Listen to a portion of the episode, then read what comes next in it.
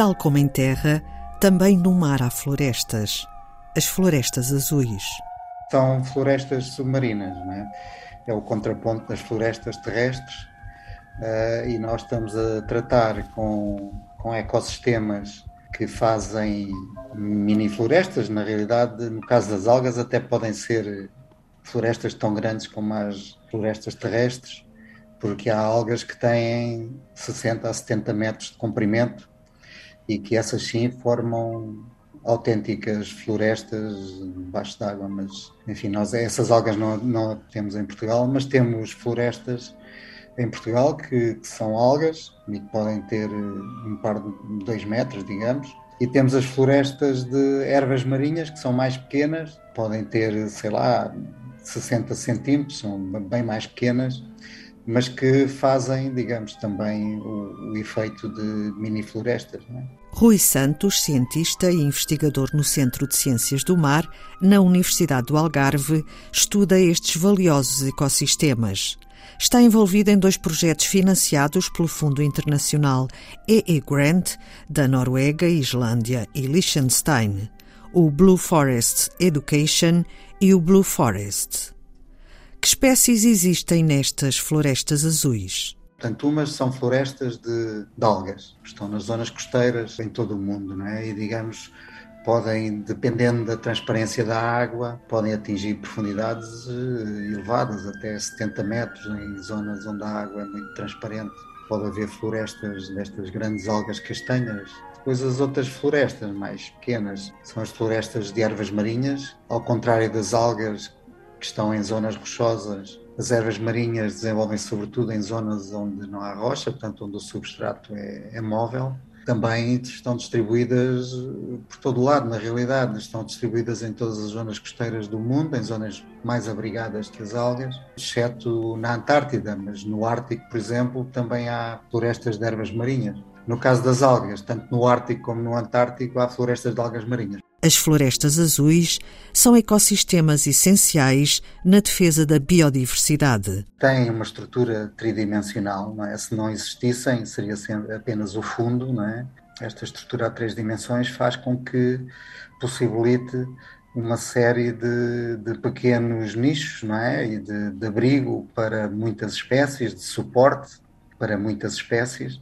E, portanto, a biodiversidade que estas florestas suportam é enorme, incluindo o, o serviço de maternidade e também de berçário. Maternidade, porque muitas espécies marinhas usam estas florestas para, para colocar os ovos, não é? E de berçário, porque eh, elas servem para abrigo para as fases juvenis de muitas espécies. Uh, muitas das espécies são interessantes do ponto de vista económico para o homem, ou seja, são exploradas como recursos pesqueiros purificam a água. Tem o efeito não só de retirar eh, os nutrientes em excesso, que, que, enfim, que os humanos lançam nas zonas costeiras, não é? Não só da agricultura, dos fertilizantes, mas também dos, dos efluentes urbanos. Portanto, há uma carga enorme de nutrientes que vai parar à zona costeira. E estas florestas de ervas marinhas e de algas consomem esses nutrientes para crescerem, não é?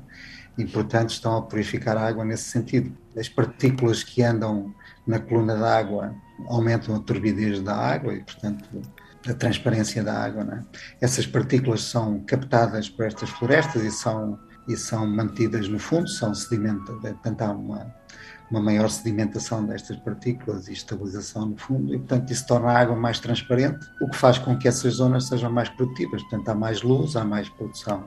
Uh, esse é outro aspecto da purificação da água. O outro também tem a ver com poluentes, porque estas florestas podem captar e, e, armazenar poluentes, não é? que também são lançados pelo homem, a maior parte deles, e provocam uma diminuição de agentes patogénicos, bactérias e, e fungos, que são, isso já, já, se provou no caso das ervas, das ervas marinhas, que diminuem a sua concentração devido a, enfim, a substâncias orgânicas que estas eh, florestas lançam na água e que diminuem eh, os agentes patogénicos. Também no caso das biotoxinas, que provocam as toxicidades nos bivalves, por exemplo, e que é um problema para o consumo humano de bivalves. Tanto as algas como as ervas marinhas, eh, digamos, controlam essas espécies de fitoplâncton que produzem biotoxinas. A grande quantidade de dióxido de carbono existente na atmosfera implica também o seu aumento no oceano. As florestas azuis são grandes mitigadoras deste gás poluente. E este aumento de CO2 no oceano provoca também a acidificação dos oceanos. Quanto mais CO2 nós, nós temos no oceano, menor o pH e, portanto, maior a, digamos, a, a acidificação dos oceanos e com implicações muito importantes, negativas neste caso, nos organismos que têm estruturas calcárias, há muitos organismos oceânicos, crustáceos, peixes, músculos, e também microalgas que têm peças calcárias e muitas algas que têm, que têm estruturas calcárias e que com o oceano a acidificar têm mais dificuldade em, em desenvolvimento e eventualmente algumas destas espécies desaparecerão. Portanto, isso, esta mitigação da, da, acidificação dos oceanos é crucial. Portanto, o consumo de CO2 que estas plantas fazem uh, para crescerem, não é? Uh, com o processo que chama fotossíntese, uh, diminui, portanto, aumenta, desculpem, o, o, pH e, portanto, diminui a questão do problema da acidificação. Da acidificação. É? Mitigam a acidificação dos oceanos. É? E, finalmente, o aspecto do sequestro de carbono, é? Portanto, a nível global, o oceano é muito importante no sequestro de carbono a nível global, não é? Uh, e dentro do oceano, estes são, na realidade, os ecossistemas que sequestram mais carbono. Florestas marinhas de, de ervas marinhas e de algas, mas sobretudo das ervas marinhas, uh, e também os sapais que, da, da, zona costeira e os mangais, têm uma capacidade de, de retirar CO2 da água enorme e não só isso, mas também de acumular a, a biomassa produzida uh, nos sedimentos sem ela ser degradada. E, portanto, esta acumulação de matéria orgânica, logo de carbono, nos, nos sedimentos, esta conservação da matéria orgânica no, no sedimento é extremamente importante porque é carbono que é retirado ao ciclo global do carbono uh, e é estabilizado nos sedimentos e para vos dar uma noção, tanto estes, por exemplo, as ervas marinhas e também os sapais e os mangais sequestram 30 vezes mais CO2 do que as florestas terrestres, que toda a gente conhece da importância do sequestro de CO2 para as florestas terrestres, não é?